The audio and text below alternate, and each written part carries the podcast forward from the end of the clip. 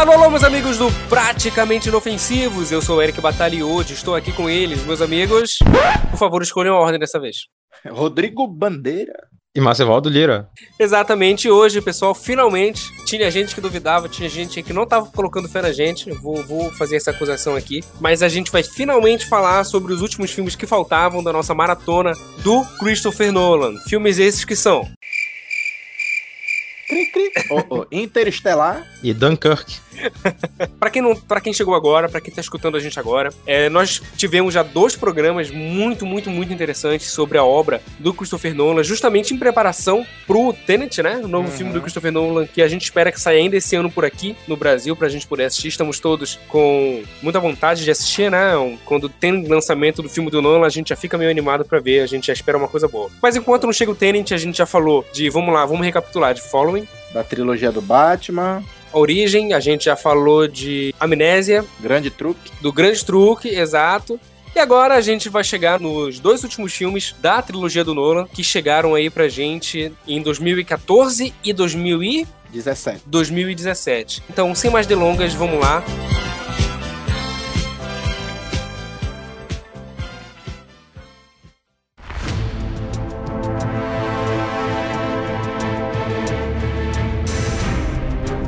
Então vamos lá, diretamente para 2014, nessa viagem lisérgica aí, uma viagem que é um grande ode a outras obras interestelares, mas que eu acredito que foi um, acho que da década, dessa década específica, década passada, foi uma das maiores obras de ficção científica feitas. Eu posso considerar Gente, Interestelar uma ficção científica? Com certeza absoluta. Porque ele aborda assunto, é uma ficção, aborda bastante a ciência, né? Não só como segundo plano, mas sim ele faz parte da história, né? Tudo se move através da ciência. É claro, né? Tem toda aquela questão também humana, né? Ele aborda vários valores, né? Sentimentos, mas tem muito, muito de ciência né? nesse filme. Perfeitamente. E pra galera ficar ciente do que o filme se trata, Rodrigo, dá aí pra gente a sinopse desse maravilhoso filme de 2014 do Christopher Nolan, por favor.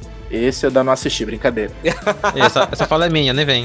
Selo Marci. Ai, ai. Vamos lá. A sinopse do filme se passa num futuro, até onde eu lembro, ele não fala exatamente que ano é que acontece, mas a Terra tá para morrer, os vegetais, né, que é a base da cadeia alimentar, estão morrendo. O último que sobrou foi o milho. E existe umas tempestades de areia. E um ex-piloto da NASA, ele tá muito incomodado nesse mundo, onde as pessoas são criadas para serem, para cultivar o milho, né, para que a, a humanidade possa sobreviver. E acaba descobrindo que a NASA ainda existe e existe um projeto de uma missão de você explorar novos planetas para que a humanidade sobreviva. E em função desse fio condutor é que se desenrola o filme Interestelar.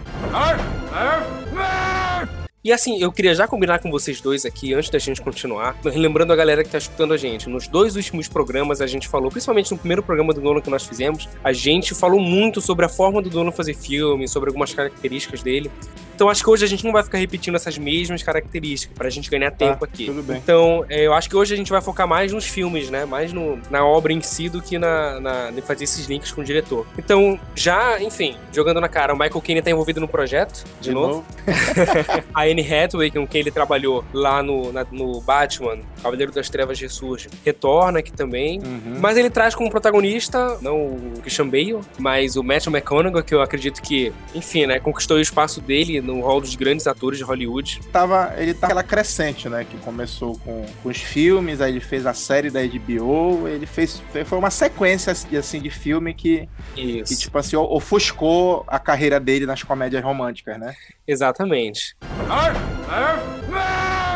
É, acho que é basicamente isso que, que vocês falaram, hein, quando a gente tá falando sobre a questão da ciência. Eu acredito que desses últimos filmes de ficção científica, o Interestelar, eu acho que ele deixa essa grande primeira marca quando a gente para para ver o filme, que é uma obra que leva muito a sério a ciência dele. É, se eu não me engano, ele teve uma equipe gigante, os irmãos Nolan, né, que escreveram o, o filme. É, só que a, a, história da produção do Interestelar, né, ela começa em 2006, Eric. Lá em 2006. A Linda Obst e o Kip Thorne, né, que a, a Linda Obst, ela é uma produtora né, de filmes. O Kip Thorne, que é um, um, grande físico, né, ganhou o prêmio Nobel de Física, se eu não me engano, pelas pesquisas dele. Eles colaboraram naquele filme Contato de 97.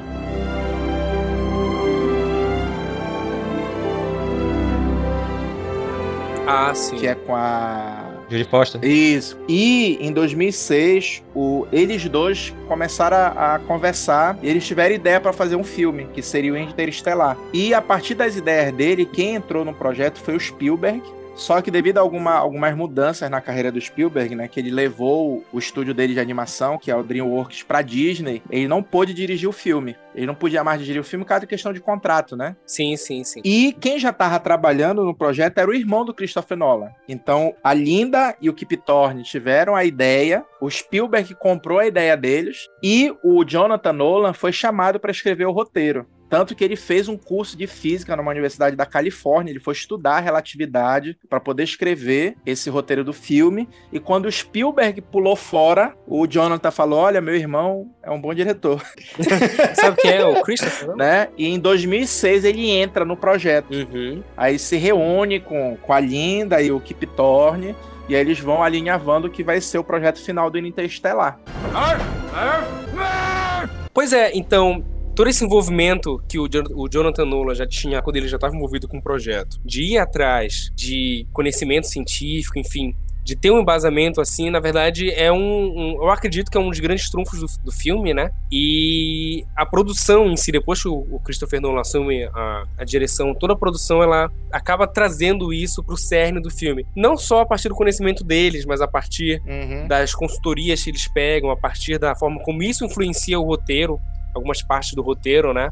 Assim, o Interestelar, né? Ele é um filme que muitas das vezes divide opiniões, né? Tu encontra as pessoas que gostam muito do filme e tu encontra as pessoas que não gostam nem um pouco do filme. E a maioria das pessoas que não gostam do filme, pelo menos acho que eu conheço, que eu converso, que eu vejo no, nos fóruns na internet, é que fica incomodado com o didatismo do, do, do filme, né? É. Né? Porque, tipo assim, eles, eles vão trabalhar, eles trabalham muito com, com conceitos relativamente novos da física, na questão de buraco negro, buraco.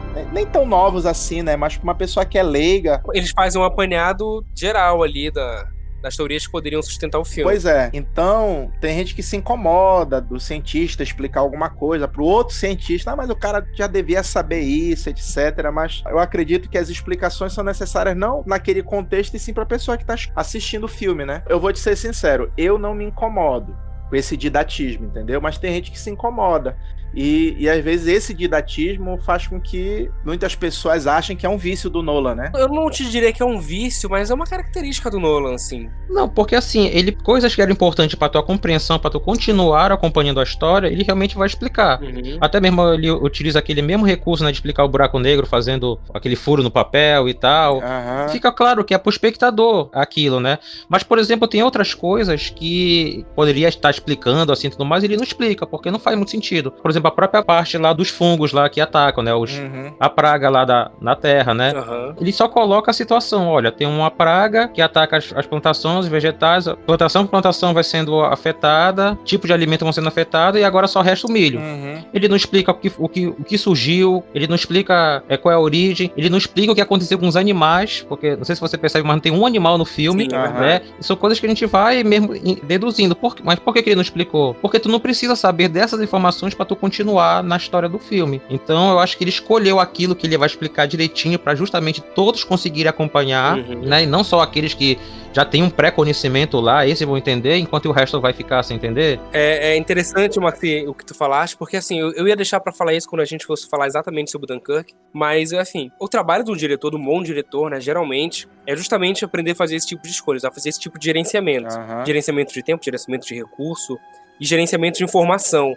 O, geralmente, os filmes do Nolan, são, ele apresentam universos muito ricos que deixam a gente sempre muito curioso, né? Sim. É, são universos que a gente sempre fica querendo saber um pouco mais do que tá rolando ali, principalmente esses últimos filmes dele. Eu acredito que o Tenet também tá indo por esse caminho. Isso que tu falaste dele fazer esse gerenciamento é justamente ele tentando fazer caber num filme todo esse projeto que foi pensado desde antes dele, né? Depois com as ideias dele. E assim, eu acho que ele teve boas escolhas com relação ao que ele decidiu não mostrar, com algumas coisas que eu acho que ele mostrou, que ele mostrou a mais, que são coisas que ele mostrou e não explorou. E uma outra coisa que eu fiquei com vontade de ver, mas aí sou eu já enquanto consumidor falando, né? Enquanto espectador falando. Aquela velha chatice de, de quem tá vendo o filme, né? E com, com, relação a essas escolhas de, de roteiro, essas escolhas de produção que o Nolan fez, eu acho que ele conseguiu deixar uma obra assim, acho que 99% fechada, né? Com relação tanto a essa amarração científica que a gente tá falando, né? Quanto a, a essas motivações de personagem, né? Que vão mover a história e com, enfim, com a, a tudo que vai rolando na trama. Ar, ar, Aí voltando naquela questão do, do que aconteceu, da tempestade de areia e tal, é uma coisa que não é explicada, mas caso tu queira pesquisar, ele não tirou isso do nada, né? Essa ideia dele, que ele até chama de, como eu falei, né, chamam de blind e tal, que é a praga, é, ele se baseou muito num acontecimento que ocorreu no, no década de 30. É, nos Estados Unidos, né? O, o Dust Bowl, né? Isso. Exato, né? Por causa da crise de 29, né? Fez com que uhum. interrompeu o, o cultivo, as plantações e, e vários locais, tipo, áreas enormes estavam só a terra preparada parada, mas não nada foi cultivado. Aí isso causou uma desertificação, né? Isso, aí batia o vento. Isso, e aí teve essas poeiras, né? Tanto que o filme começa com um depoimento de várias pessoas, né? Falando sobre ah, ah a situação vinha aquela areia lá, aquela poeira, a gente tinha que andar com máscara, tal, tal, tal. Que a gente acha que são atores que estão fazendo, mas não, são pessoas que realmente viveram na década de 30 que ele chamou para dar esses relatos. Ele, ele viu um documentário. Ah, já é do documentário. Aí ele chamou o diretor do documentário e perguntou se ele podia usar algumas cenas do documentário sobre o, o Justin Ball. Pois é, então são pessoas reais que estão usando. E tem um easter egg, né? Que só descobre no final do filme. Isso.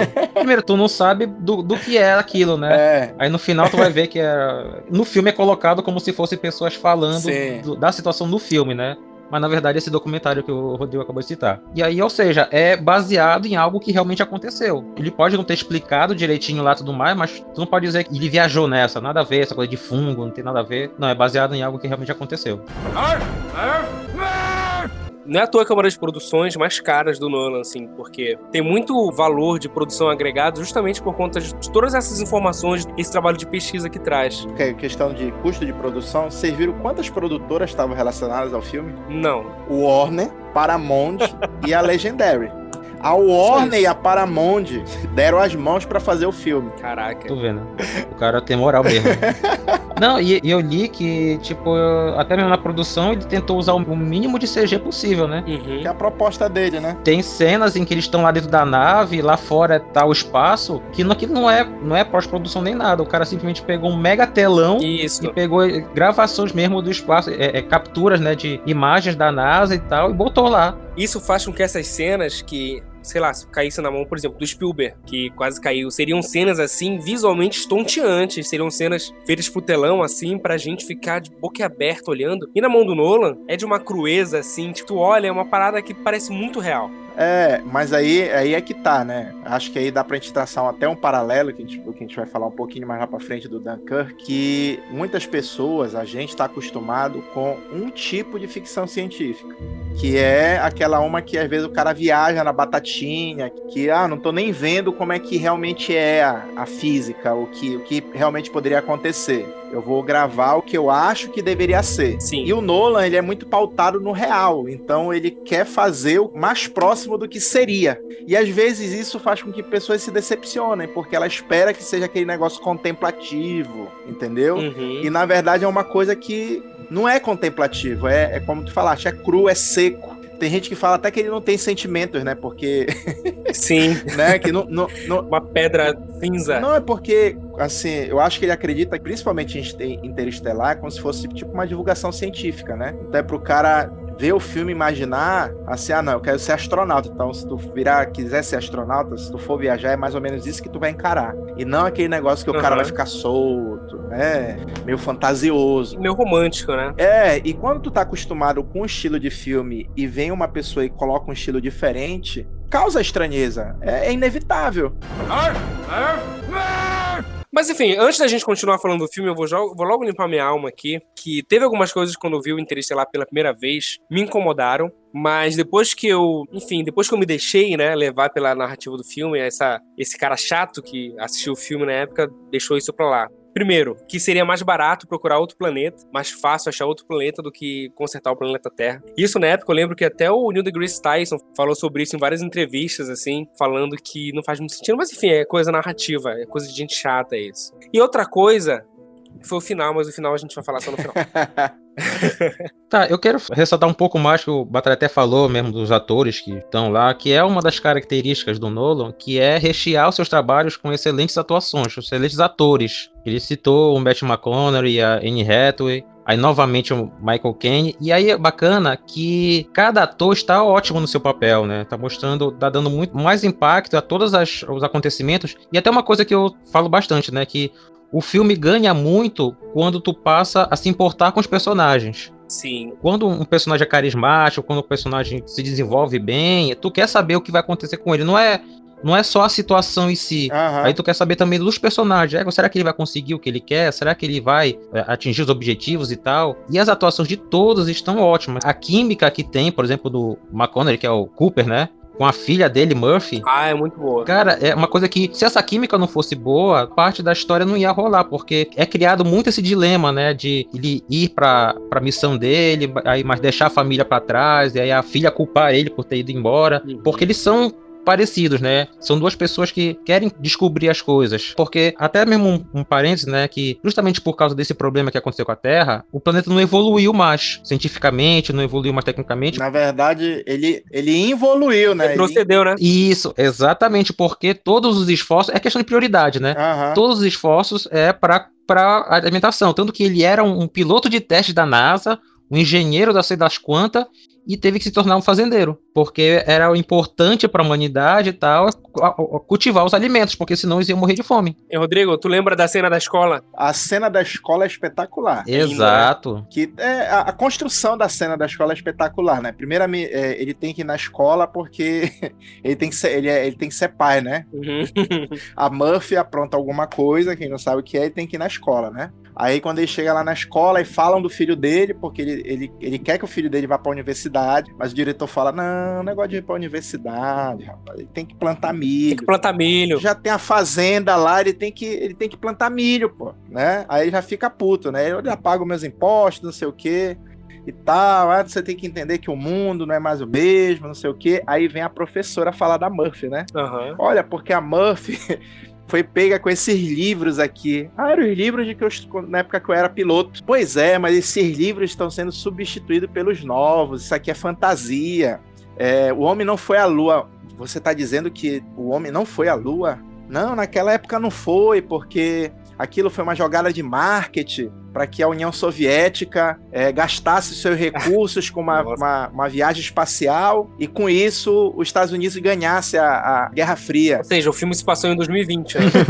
aí vem a parte que, que eu acho que é aí que é, é a, a parte mais genial do diálogo, que ele fala que esses conhecimentos que foi gastado dinheiro, um deles foi a ressonância magnética nuclear, que se ainda existisse, o tumor da minha esposa seria detectado e seria ela que estaria escutando isso.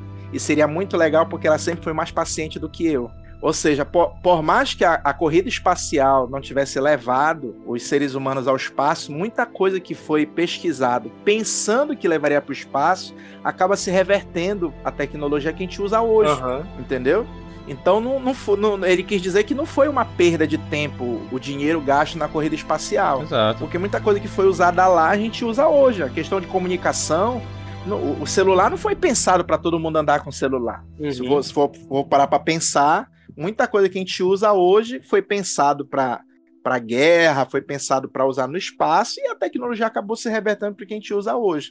Então acho esse diálogo assim é, principalmente a situação do nosso país, hoje esse filme é, é muito atual. A questão do negacionismo, a, questão do filho dele, né? Que perdeu um filho por ele não querer levar a família dele para o médico, por ele negar a ciência, por toda a situação que aconteceu, né, da relação dele com o pai. É um filme que foi feito em, em 2014, mas dialoga bastante com, com a situação que a gente está vivendo no nosso país, né? No mundo, né? No mundo todo, né? Negar a ciência e etc.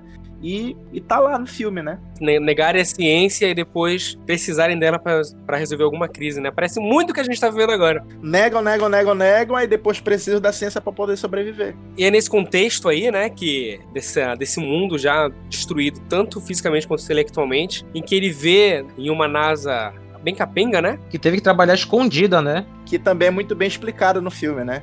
Com o diálogo no Michael Caine, né? Como é que tu, em todas as escolas e universidades, você prega que todo mundo tem que ser fazendeiro, como é que tu vai justificar o dinheiro que é gasto para te fazer uma missão espacial e para ter um, um, centro que as pessoas tentam resolver uma equação? Uhum. É por isso que a NASA, a NASA ela é, ela é quase clandestina, né? Isso né? Ninguém sabe que ela existe. Justamente por isso, né? É, tá sendo gasto dinheiro que era para abrir mais uma fazenda para tentar resolver o problema do planeta, né? Que aí entra a discussão que tu tava falando, né? Os cientistas chegaram à conclusão de que o planeta não tem mais salvação. Porque o último vegetal era o milho e ele mostra, né, que o, o fungo já está começando a destruir o milho. E se o milho deixar de existir, não tem como o ser humano sobreviver. Então eles já estão pensando em ir atrás de outro lugar. É aí que começa a, a aventura do Cooper, né?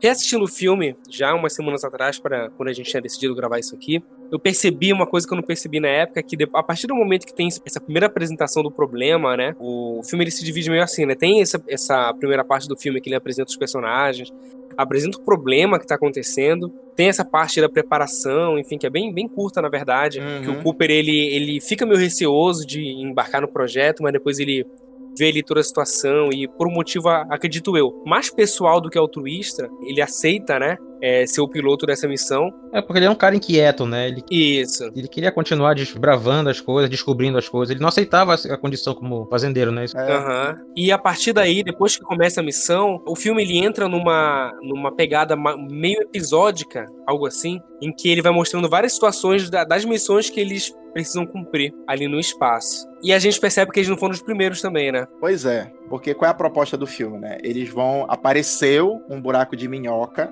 perto de Saturno, né? Apareceu, Sim. brotou lá um buraco de minhoca perto de Saturno. Sim. Convenientemente. Que vai levar para uma outra galáxia, onde tem três planetas, né? Que é o planeta Miller, Edmunds e Men. Né, que são que foram a, que foi a primeira a primeira missão porque, na verdade, eles mandaram 12 missões, né? 12 sondas, né? Isso. né? 12 astronautas, né? Para uhum. essa missão. E três, três... mandaram respostas. Isso. Que são justamente essas três. Né? O Miller, o Edmonds e o Man. Isso. Né? Que, que é o, na verdade, é o, o nome do planeta é o nome do cientista que foi para lá, né? Isso. Né? Então, a missão é entrar nesse buraco de minhoca, que vai para o sistema de Gargantua, que é o buraco negro de Gargantua e eles vão ter que ver qual desses planetas é o que, que, que a vida na Terra poderia ser reproduzida lá, né? Isso. Aí então eles decolam, né, naquela trilha sonora do Hans Zimmer, né? Ah, lindo. e o primeiro planeta que eles vão é o planeta Miller, né? Que é o planeta que é um oceano raso. Que é mais próximo. Uhum. Né, que é o mais próximo do buraco negro, que tem a peculiaridade da tsunami, devido ao campo gravitacional provocado pelo buraco negro. E tem também a peculiaridade, né? Porque a questão da gravidade ela não deforma só o espaço, mas ela deforma o tempo, né? Que a escala é uma hora no planeta Miller, equivale a sete anos na Terra. Que é a primeira tapa na cara. Já tem isso, né? Do Cooper, né? É porque, assim, né? Ele era uma pessoa tão inquieta, tão inquieta. Imagina uma pessoa, né, que conseguiu, né, ter o curso de engenharia e conseguiu ser piloto da NASA. Tu imagina qual foi o traçado da vida do Cooper? Ele teve um investimento de tempo aí, tempo e energia muito grande. E energia muito grande. E, e vê uma catástrofe natural que pega o, e aborta o sonho da vida da pessoa, né? Porque a gente sabe, né? De, nem todo mundo que se forma em engenharia vai trabalhar na NASA como engenheiro. Isso. Agora tu imagina tu estudar para ser piloto da NASA.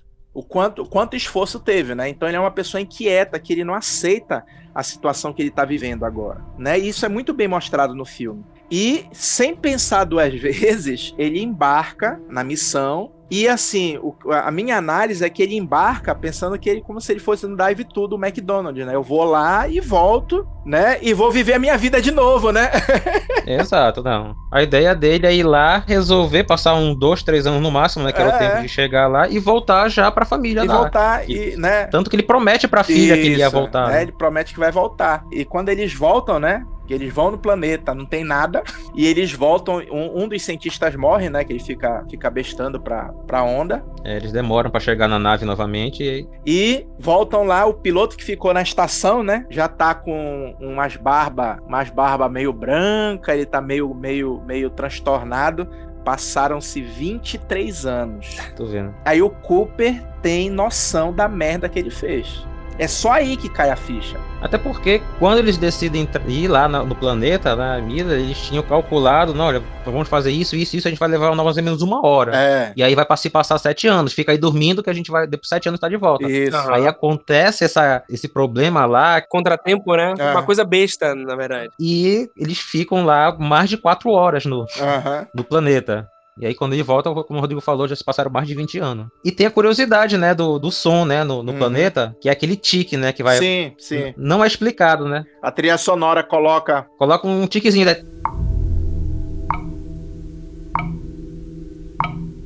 Que é justamente a marcação do tempo, né? É como se fosse cada segundo foi um tique que, quando a gente vai verificar, fazer as contas, tá? É como se a cada tiquezinho fosse um dia que passou na Terra. Aham. Aí, ou seja, um, um dia, dois dias, três dias. Aí, aí, quando tu assiste de novo com essa informação, cara, tu fica mais agoniado ainda com esse simples sonzinho que vai acontecendo o tempo todo é, nessa, nesse trecho do filme. Falando sobre o- a, a trilha sonora, aproveitando que tu puxaste esse gancho aí, Marci, tem uma coisa muito interessante. Eu esqueci o nome do termo é, desse tipo de recurso que a, a trilha sonora de cinema utiliza, mas é um recurso que faz com que a gente tenha a impressão de que a gente está num crescendo infinito. A trilha sonora parece que tá sempre crescendo. Tá sempre crescendo, só que ela nunca chega a lugar nenhum, nunca chega no ápice, sabe? Tá sempre crescendo, sempre crescendo. E é um recurso que o Hans Zimmer, ele utiliza nesse filme e utiliza no Dunkirk também. E a gente fica com essa aflição que parece que sempre tá acontecendo alguma coisa, sempre vai acontecer uma coisa importante, só que ela nunca chega. É uma coisa que vai se arrastando, vai se arrastando, vai se arrastando. Então, desde essa primeira viagem que eles fazem para esse primeiro planeta, a trilha ela começa a- nessa, nessa escalada. Ela vai escalando, vai escalando, vai escalando, e ela só vai entregar um ápice pra gente mesmo no final do filme e coloca aí várias horas. Então, eu só queria é, colocar isso aqui porque, enfim, né, Hans Zimmer ah, não tinha como a trilha sonora ser uma- só um complemento. Ele, ela realmente é uma parte muito importante do filme. E uma curiosidade, né? Que como o Nolan gosta de ficar escondendo o roteiro, né? O Hans Zimmer, ele, ele fez a composição, mas ele não sabia muito bem o que ia acontecer no filme, sabia? É verdade. Ele falou pra ele que era uma história entre pai e filho, uma coisa assim, na história de amor. É, ele deu uma, ele deu uma sinopse doida lá. Assim, pelo menos eu, eu acho que a trilha sonora ela encaixa muito bem com o que, o que vai acontecer no filme. Parece que foi muito bem estruturado e não foi. é como se ele tivesse, tivesse visto o filme, "Ah, agora eu vou compor, e e não foi assim. De tão, de tão que se encaixa os momentos assim. Acho muito interessante. Depois que dá essa merda aí no, no planeta Miller, eles têm duas opções. Ou eles vão pro planeta Edmund, ou eles vão pro planeta Man. E agora? Aí entra o, o diálogo, né, que tem na nave, aonde os dois planetas eles têm leituras, né, muito promissoras de que a vida pode se desenvolver. Só que tem um problema. A personagem que é interpretada pela Anne Hathaway, né, ela era apaixonada pelo pelo Edmund, né? Sim. E o Cooper joga isso no- no- na mesa. Eles acabam indo pro, pro planeta Man, né? Só de sacanagem. Que tem a, a discussão do amor, né? Aham. mais abertamente, assim, né? Que ela explica que o amor transcende tudo. Uhum. Aí o Cooper tenta dar uma explicação racional, que o amor é somente para perpetuar a espécie.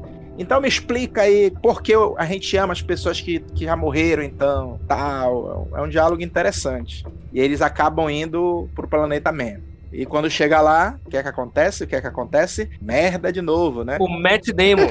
Ele saiu do Perdidos em Marte, foi, foi ser Esse cara, a gente já sabe que o Matt Damon, ele, ele é o primeiro a se perder se tiver que sair da, da Terra. Rapaz, esse dia que tiver uma evacuação do, do, do planeta Terra e tu entrar na nave e der de cara com o Matt Damon, mano, dá meia volta, vai em outra nave, porque Já era. alguma, alguma merda vai acontecer. E é um cara que forjou os dados, né, pra que... Eu queria saber qual é, qual é a interpretação que vocês têm do personagem do Matt Damon. Assim, ele forjou os dados pra que ele pudesse ver outra pessoa de novo, porque ele sabia que ele tava ferrado lá, ou ele realmente acreditava que ele podia realizar a missão. Não, eu acho que foi, acho que foi sacanagem dele, foi filha da putice. Não, é, é, eu acho que foi desespero mesmo, né? Porque a missão consistia, como eu falei, né? 12 astronautas iam lá nos 12 pontos promissores, né? Para verificar qual deles era. E muitos sabendo que não iam voltar, né? Só aqueles que teriam uma leitura ia ser escolhido e tal. E aí todos tiveram essa a confiança de que estariam preparados, né? Tipo, não, eu vou para essa missão sendo altruísta. Quando chegou na vez dele, ele viu que aquele planeta não era bom para eles, um candidato e tudo mais. Ele viu que simplesmente acabou para ele. Não, morri, não dá mais, não, não tenho recursos para voltar. Ele se desespera a tal ponto que ele manda uma mensagem mesmo assim, como se aquele planeta fosse propício para a raça humana. Acho que no momento do desespero, vai ver, ele nem pensou direito, né? Isso. Tanto que uhum. tu vê que quando eles chegam lá, ele já tava hibernando, né? Tanto que ele fala lá que ele foi para dormir e nem ativou lá o despertador, né? Vamos dizer assim, para ele acordar. Tanto que quando o pessoal chega lá e tiram ele, ele olha para todos e, cara, começa a cair no choro e abraçar todo mundo, porque acho que nem ele esperava que o pessoal iria realmente lá para resgatar ele. Foi no desespero mesmo, acho que foi um cara desesperado. E aí que o, o chão cai de ver, né? Quando ele fala que ele sabia que a, a equação da gravidade do, do Michael Caine, do, né? Aparentemente só ele sabia que não tinha como tirar as pessoas da Terra, né? Sim. Que o plano A era uma farsa, né? Uhum. Que na verdade o plano nunca foi tirar as pessoas da Terra, e sim procurar um planeta para ser colonizado, né? Isso. É, porque a promessa era achar esses planetas e levar. Aí o plano A seria achar o planeta e aí resolver a equação, porque aquela equação seria teria a serventia de tirar todo mundo lá, ou seja, transformar aquela base onde ele, tá, ele estava numa estação espacial. Sim, sim. Ele não ia transportar para uma transformação. Aquilo ia ser a estação espacial. Ele só tinha que achar a forma de tirar, ou seja, alguma coisa na gravidade para tirar e transformar aquilo na estação espacial. Esse seria o plano A. E aí salvar todo mundo que estava lá. E o plano B seria, não, leve também aqui umas incubadoras lá com, oh, com, com óvulos e tal, para poder colonizar caso esse plano A não funcione, né? Que vocês encontram o planeta, já utiliza lá para fecundar e tal, e vocês poderem colonizar. E no final das contas, esse plano B era o plano A. Porque o plano A não existia. Eles chegaram à conclusão de que aquela equação não ia nunca ser feita porque eles não tinham dados suficientes para poder continuar. Os dados necessitariam de uma singularidade que estaria dentro do buraco negro, né? Exatamente. Que viagem! mas, mas tu sabia que esse paradoxo da, da gravidade ele é um dilema da ciência de verdade? Sim, sim, sim. As equações que estão no quadro, elas são verdadeiras, né? Elas não foram inventadas, né? Na verdade, o, fi o filme todo ele se baseia, o máximo que ele pode, em premissas científicas reais. Sim. O Kip Thorne chegou a, chegou a escrever um livro, né? A ciência de interestelar. Não só é uma ciência que ela é criada não só pro leigo se ser convencido e tudo mais, mas, mas para que a pessoa que entende do assunto for ver o filme não se sinta também completamente extraída, né? Pela ciência do filme. Então ele tem uma coerência científica muito bem trabalhada. E também tem outra cena aí, já que a gente tá falando da ciência no filme, né? Quando tem a onda toda lá com o Matt Damon, né? Com o Man e tal, que a, a parte da estação explode, né? O Nolan fez questão de ser em silêncio, né? Porque tá no espaço. Não tem barulho de explosão, né? Porque aparece como se a, o Cooper, né, tivesse a, a vendo a explosão, né? Aí fica completamente em silêncio, assim, só aparece o negócio explodindo, assim e tal. Eu até brinquei aqui em casa, olha, era, era assim que era pra ser Star Wars. é, não, mas aí já não. Não, não tem graça. Não tinha como. Ah, e, e também, outra curiosidade, né? É que essa representação que eles fizeram do buraco negro lá de Gargantua Sim, é considerada é. a melhor representação que existe, né, de um buraco negro, né? Porque eles fizeram tanto um estudo, tiveram um trabalho, né, e tiveram equipamentos caríssimos, né, e, e para fazer a renderização e tal. A renderização é baseada em equações que estudam, né, o, o, o buraco negro e Exato. tal. Exato. Né? E essa é considerada a melhor representação, né, visual, né, no caso, pra gente poder ter a noção de como seria realmente um buraco negro. Daquele tipo, né, porque é, daquele tipo, sim. Aí depois dessa cagada no, no planeta Man, entra a questão do dilema, praticamente dilema final do filme, né? Só tinha combustível para ir ou pro Edmunds ou pro Man, eles resolvem ir pro Man, né? Aí o Cooper resolve mandar a menina pro, pro planeta do Edmund e e ele fica, não é isso? É, para ela poder ir, para poder ter impulso para chegar lá no planeta, ele teve que fazer alguns sacrifícios, né? Ah, sim, é, é se, se, desfazer de bagagem, né? Isso. Aí tem a questão da física, né? Na, porque tá no espaço, aí na hora que. Inclusive se desfazer do próprio módulo onde ele tava, para ajudar a impulsionar o dela. Aí esse é o sacrifício. Uhum. Ele consegue impulsionar ela, mas em troca disso ele é arremessado para dentro do, do buraco negro. Que aí que entra. O grande desfecho. Grande desfecho não, né? Nem é desfecho ainda, na verdade. Aí que entra o grande, grande ápice do filme. É, antes de falar nisso, eu só queria mesmo lembrar um pouco de um personagem do filme que a gente não falou nada, que é o robô. O Tars que é uma grande referência, né, uma homenagem ao 2001, né? Porque ele é um monolito, né? Sim. É um robô que é forma, uma forma de monolito. É verdade. De uma forma bem prática para locomoção, para poder realizar tudo, né? É engraçado quando tu olha a primeira vez, tu olha o, o design, né? Tu olha aquele design quadrado, dizendo assim, mas que porra é essa, né, bicho? Mas depois que tu. Esquisito. Aí depois que tu vê tudo que ele consegue fazer, bicho, quando ele se transformou naquela estrela e girou naquele mar lá. Para salvar no... lá em Retro lá, lá no. Isso, no, no, planeta no planeta Miller lá, é que eu disse, é com esse robozinho é do cacete. E sem contar que, mais uma vez, né, cara, tu consegue ter um robô que tem mais carisma do que muito ator por aí, né, cara? Exato, sim, exato. Sim. Isso me lembrou muito do Guia do Mochila das Galáxias, né? Porque Eu já ia falar, é um filme de ficção completo. Ele tinha lá toda uma, é, uma calibragem do sentimento, né? Sim. Tipo, olha, tantos por cento de humor. É, olha, é. eu quero que eu tenha tantos por cento de sinceridade. Uhum. Então, tipo, eles poderiam. Ele, a característica dele, né? O, o carisma e tal, seria tudo modificado. Aí eu lembro dos robôs lá do Guia do Mochileiro que um dia prometemos que iremos falar. Então, quando ele cai no, no buraco negro, a gente já, já é encaminhado para ali pros finalmente do filme, mais ou menos, que é onde ele rompe, na verdade. E assim, eu vou falar, eu tinha problemas com esse final do filme antes de, de poder criar uma interpretação um pouco mais coerente depois de ver mais de uma vez, enfim. Porque esse é o momento do filme em que ele rompe justamente com toda essa construção científica que ele teve até então. Ele rompe com todas essas leis estabelecidas, ele rompe com toda essa base aí de cálculo, enfim, é o momento que o filme ele, ele rompe com tudo isso. E isso me incomodou muito na época, justamente porque eu pensei, poxa, mas o filme todo se construiu aqui em cima da ciência e agora ele tá fazendo, criando esse, esse artifício de roteiro aí para tentar ir pro final que ele faz.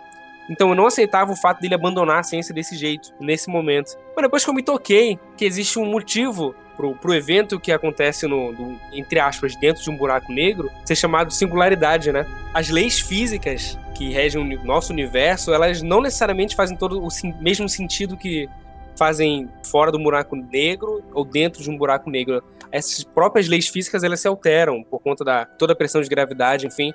Então faz um sentido ali esse, esse romper com toda a ciência que a gente estava conhecendo até então. É porque é o que acontece, né? A gente não sabe o que acontece dentro do buraco negro, né? Uhum. É justamente aí que ele vai brincar, né? É. Não se tem dados de como é dentro do buraco negro. Então a suposição que lá seja completamente diferente do que aqui fora por causa da gravidade. É aí que, a, que entra a ficção. Então o filme foi todo ciência e quando ele entrou no buraco negro, entrou a ficção, né? Que é imaginar o que é que poderia acontecer dentro do buraco negro. Assim, eu tinha os mesmos dados que eu tinha antes. A única diferença é que antes eu me aborrecia com o fato dele romper com a ciência. E eh, depois que eu entendi por que ele rompeu com a ciência, esses mesmos dados fizeram eu gostar ainda mais do filme. A ciência fica do lado de fora do buraco negro o que existe dentro do buraco negro, o que ele leva com ele é o universo dele, não necessariamente o nosso universo com as nossas leis, enfim. O que entra no buraco negro junto com Cooper é o universo do Cooper, e eu achei isso genial, assim, do ponto de vista de, de criação, de ficção, sabe? É, um, é, uma perspectiva que até onde eu, onde eu lembro das coisas que eu vi nunca tinha sido explorada, assim. E olha que eu assisto Doctor Who, que já, muita coisa foi explorada lá. Assim, eu vejo, do, eu, eu, vejo do seguinte ponto, porque no momento que ele entra lá, como o Rodrigo falou, né, entra numa singularidade, as leis são totalmente modificadas, e entra num um grande número de informações e coisas que a gente não tem como representar em várias em dimensões, né, décima dimensão, décima segunda dimensão, que a gente não tem como, como verificar, né? Então, naquele ambiente lá, o tempo é mais uma dimensão espacial. Ele anda um pouquinho lá, ele flutua um pouquinho para a direita, ele tá voltando no tempo e tal. No tempo, exatamente. Ou seja, a gente não tem capacidade de conseguir entender aquilo. Então, o que, que a gente faz? A gente meio que utiliza o que, que a gente conhece para conseguir tentar interpretar o que é aquilo. E em vários momentos lá eles falam que, ah, mas na verdade tá vendo por causa da força do amor que uniu eles, é o amor entre pai e filha, porque não sei o que, não sei o que essa interpretação que eles estão tendo de uma coisa que eles não conseguem entender. E aí eles estão trazendo como sentimentos, né? Que é a forma como a gente tem de compreender as coisas. Mas se uma pergunta. Hum. E, e, e os ETs? Pois é. Eu entendi que esses ETs seriam eles mesmos do futuro.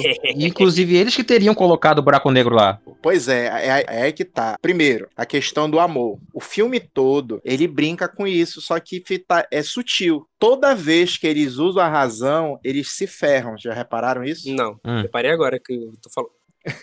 Porque se eles tivessem seguido o amor da menina, eles tinham ido pro planeta Edmunds. Só que, como eles foram seguir a razão, eles foram pro planeta do, do Matt Damon e, se ferraram. Tá. Né? Tudo que o Cooper consegue fazer, ele é o cara porque o que é que ele quer? Ele quer voltar pra filha dele. Por que ele quer voltar pra filha dele? Porque ele ama a filha dele. Os outros cientistas são tudo bucha praticamente nesse filme, cara. Tem isso, né? Quem, quem faz tudo, quem, pe quem pensa em tudo, quem tá desesperado para voltar pra Terra é o Cooper por causa do amor que ele sente pela filha dele. O filho dele não conta, né? Que isso daí é, é uma outra coisa, né? Que tem os dois filhos, mas o filme todo é, é só a relação do pai com a filha, né? É porque a, a menina era mais parecida com ele, né? Aham. Uhum. Ela também era questionadora, ela também era inquieta. O menino, ele, ele aceita, né? Ele fala, ah, preciso ser fazendeiro, tá bom, você. Mas ela não, ela é questionadora, tanto que ele incentiva isso é, nela desde sempre, né? E quando chega na, na parte que ele fecha, que é o amor que, que faz tudo, é quando ele consegue se comunicar com a pessoa que ele mais ama, que tá viva, que é a, que é a filha dele, né? Entendeu? Então o amor ele tá implícito no filme todo e na minha visão, né, ele fecha na hora que ele quando ele entra no buraco negro, ele tá na singularidade lá, ele só consegue ir numa linha de tempo, que é o quarto da filha dele, né? Que é a âncora, âncora emocional dele, né? Que é a âncora, né? Porque, porque se for parar pra pensar, ah, ele tá lá na singularidade, ele consegue viajar no tempo. E, e, no espaço. Mas ele só consegue um espaço. E qual é o espaço? O espaço do quarto da filha dele. Muito louco isso. Que, querendo ou não, foi lá que ele descobriu que eles são parecidos, porque ela queria descobrir o, o que era o fantasma, e etc e, e, tal. Então, o que é que conecta ele àquele espaço e aqui, toda aquela linha do tempo? É o amor que ele sente pela filha dele. Que, assim, se a gente for parar para pensar, né, se talvez fosse outro diretor, ele poderia conversar diretamente com o cientista lá velho. Uhum. Ele não viajou no tempo, entendeu?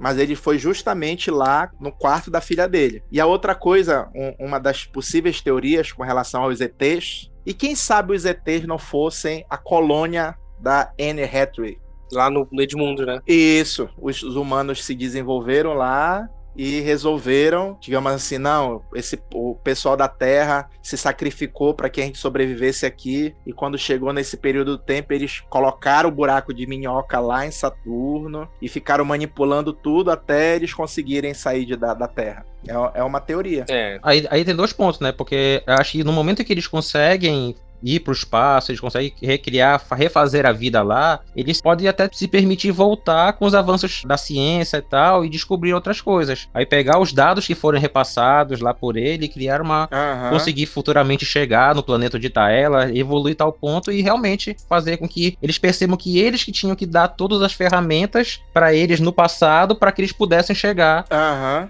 É muito paradoxo temporal. É, é meio. É, é meio... De novo, a gente tá fazendo referência. É, é, é. é.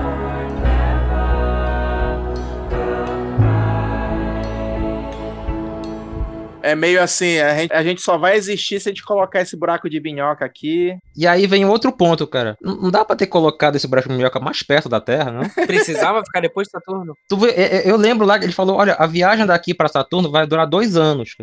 Gustavo, Gustavo colocar um pouco mais perto, cara. Pois é, que é uma das coisas que vai de encontro à teoria de que é o pessoal do, do de lá que eu então. É, Pois é.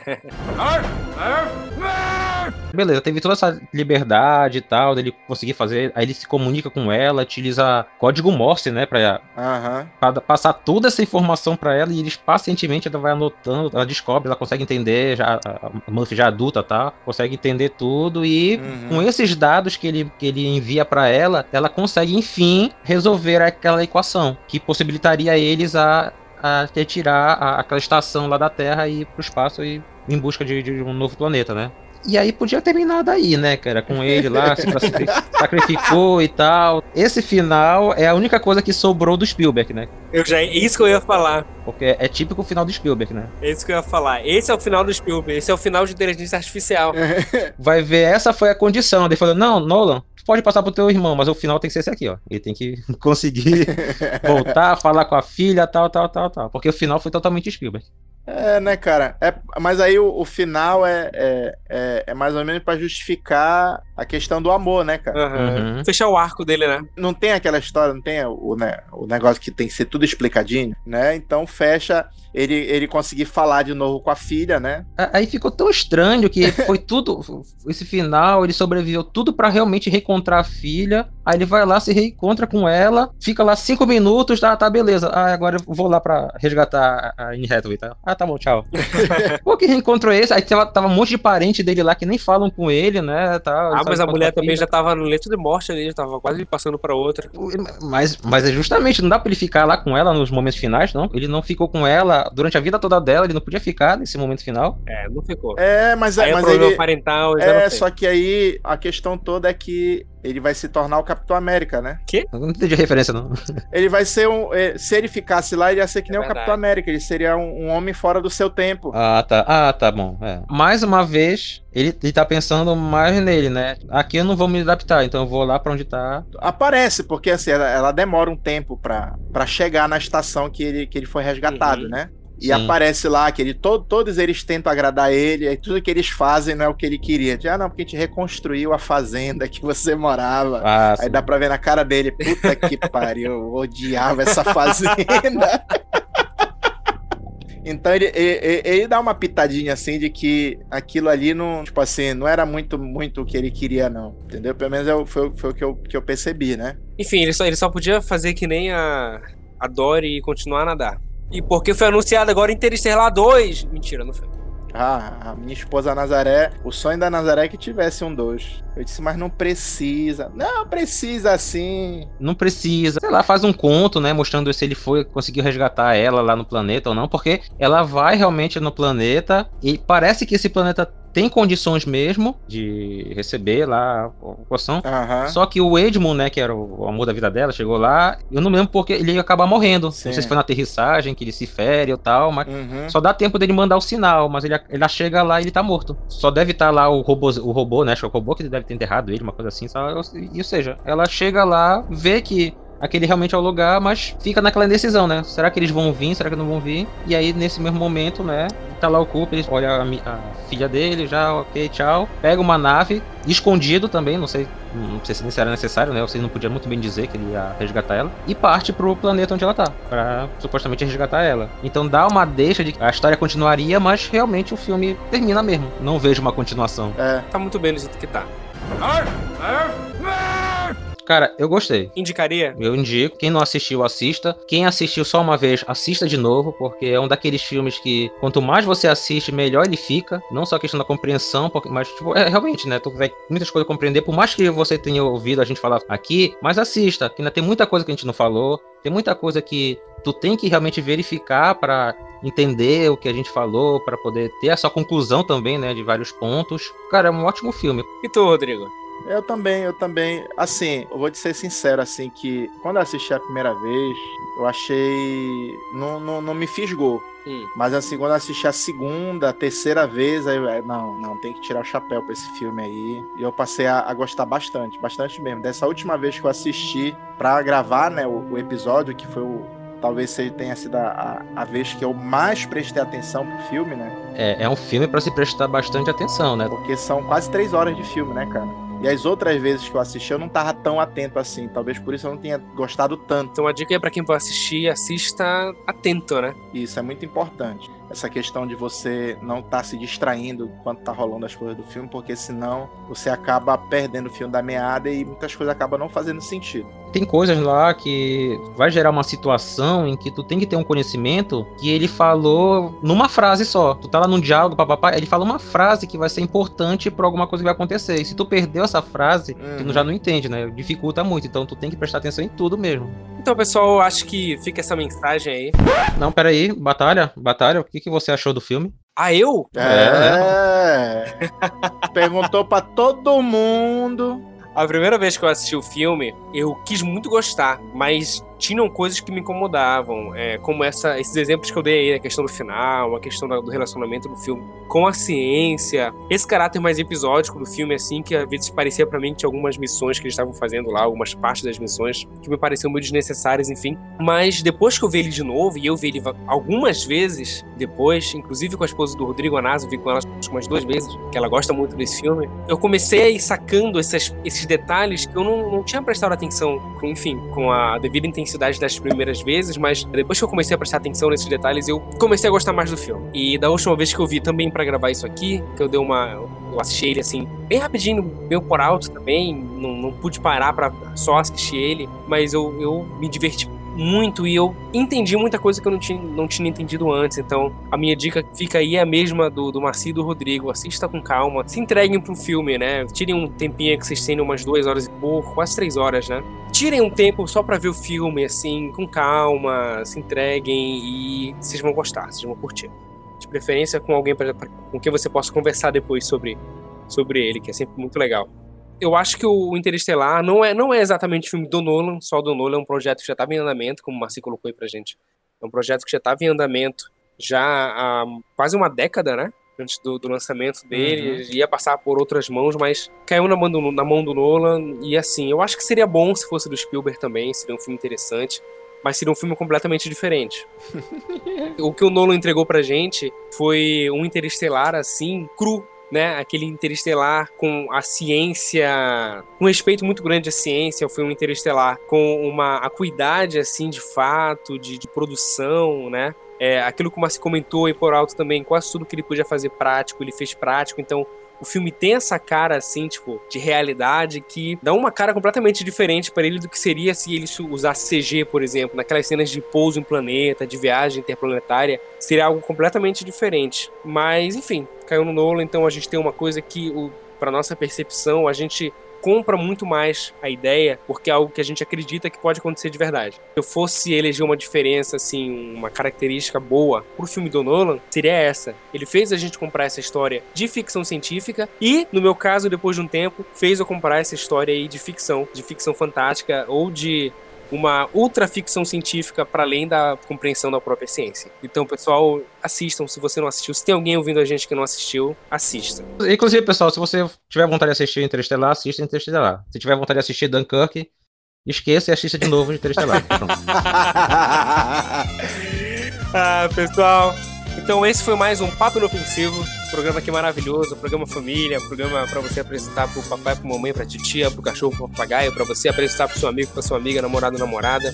E eu sou o Eric Batalha, eu fiquei com o Rodrigo Bandeira e o Macivaldo Lira. Só lembrando que a gente tem lá o nosso grupo no Facebook, que tá bombando. Todo dia tem coisa nova lá. O Marci e o Rodrigo estão com toda a força lá postando notícia, postando umas enquetes legais. A galera tá batendo um papo bacana, prestando trabalho. Então dá uma passada lá no Facebook, lá, só procurar o grupo Praticamente Inofensivos, você vai achar a gente. A gente tem um Instagram também, praticamente inofensivo, o Twitch, Twitter, praticamente underline i. Nós temos o nosso canal no YouTube, praticamente inofensivos também, é só procurar que nós somos lá um dos maiores canais com esse nome.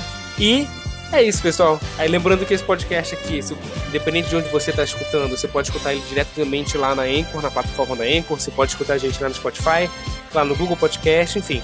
A gente tem várias plataformas aí, só procurar a gente. Meu grande abraço para vocês, pessoal. Muito obrigado e até a próxima. Até a próxima, pessoal. Falou, pessoal. Até a próxima.